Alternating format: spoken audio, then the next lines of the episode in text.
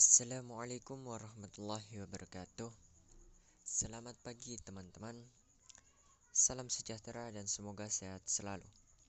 Kembali lagi bersama saya Muhammad Farhan Alfianto di dalam podcast kita pagi hari ini.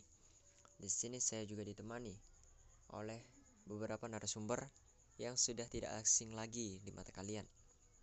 Ada Aditya Arifin, Arafa Nabil, Muhammad Al-Badur Taman, dan Fania Adiota Hartadi. Sebelum memasuki inti podcast kita kali ini, saya akan sedikit membocorkan apakah tema yang akan kita bahas untuk podcast kali ini.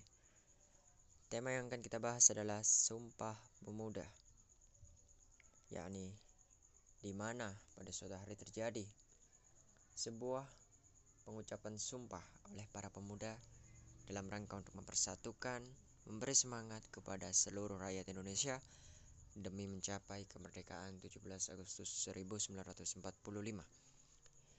Baiklah, tanpa perlu basa-basi lagi, kita akan langsung masuk ke dalam isi dari podcast kita kali ini.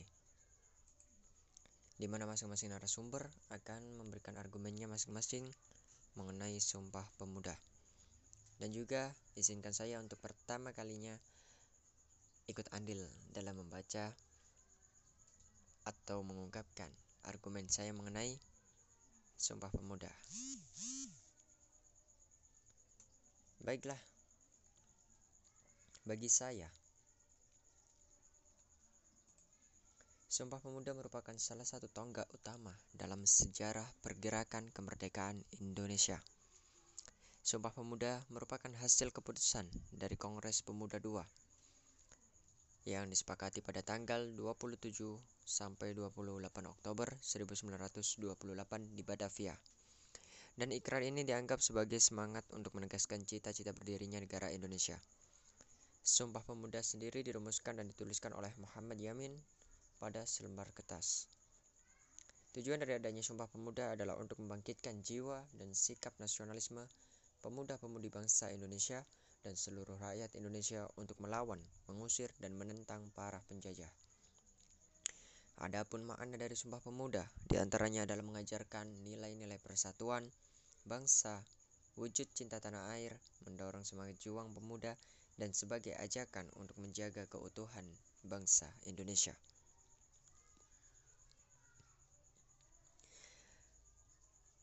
Nah,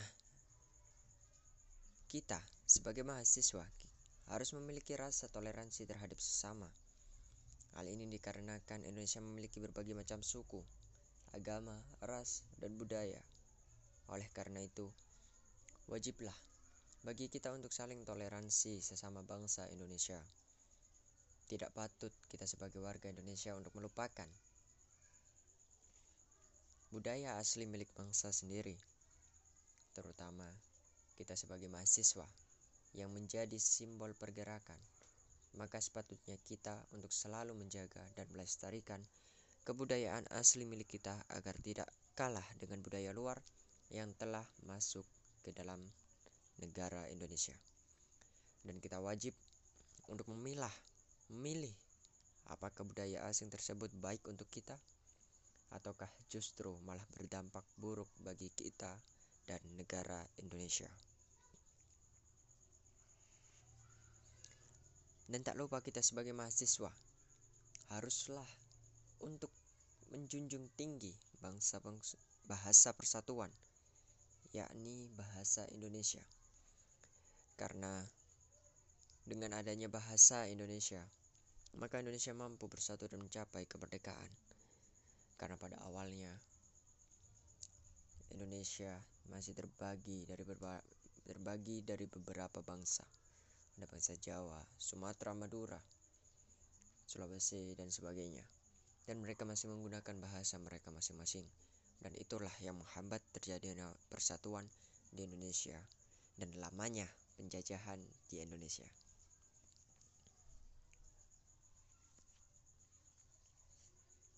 Baik untuk selanjutnya merespon daripada ragam aksi unjuk rasa Sumpah Pemuda di Jakarta hingga daerah yang pernah terjadi di Indonesia ini. Demo itu ya. Nah sebenarnya aksi demo atau unjuk rasa tersebut bisa dibilang efektif karena dapat mengkritik kinerja pemerintah terutama presiden agar dalam tahun berikutnya bisa berjalan dengan benar dan efektif. Dan kita sebagai mahasiswa turut serta mempertahankan negara dari ancaman pemerintahan yang menyeleweng atau menentang kepada rakyat terhadap kebijakan yang dibuat oleh pemerintah tersebut.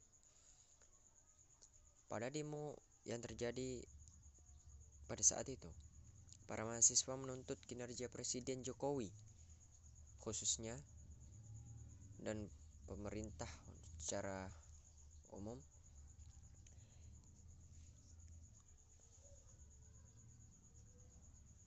Para mahasiswa tersebut menuntut berbagai banyak kasus. Salah satu kasus adalah permasalahan hak asasi manusia. Karena itu, kita perlulah aktif sebagai mahasiswa demi untuk menjaga keutuhan NKRI, menjaga semangat juang para pemuda, dan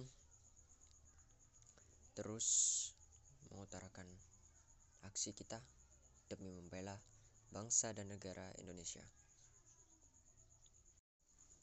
Baiklah, terima kasih untuk para narasumber yang berkenan untuk memberikan argumennya mengenai Sumpah Pemuda dan juga salah satu permasalahan yakni demo unjuk rasa Sumpah Pemuda yang terjadi di Jakarta beberapa waktu lalu.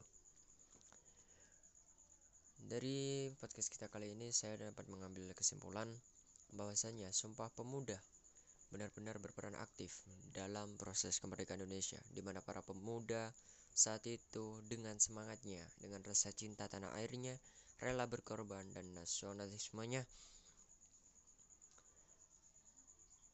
mendesak Presiden Soekarno untuk segera memproklamirkan kemerdekaan Indonesia.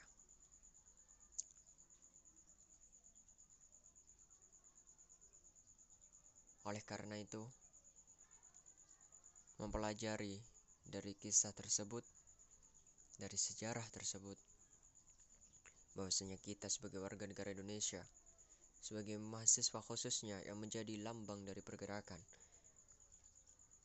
maka kita wajib, kita harus untuk senantiasa memiliki semangat juang yang tinggi, memiliki rasa cinta tanah air, memiliki rasa bela tanah air demi untuk menjaga keutuhan, persatuan dan kesatuan negara Republik Indonesia kita yang tercinta kali ini. Jangan hanya tidur, bangunlah, bangkitlah. Karena Indonesia membutuhkan kita. Bahkan dunia membutuhkan kita. Mungkin itu simpulan singkat yang dapat saya sampaikan pada podcast kita kali ini.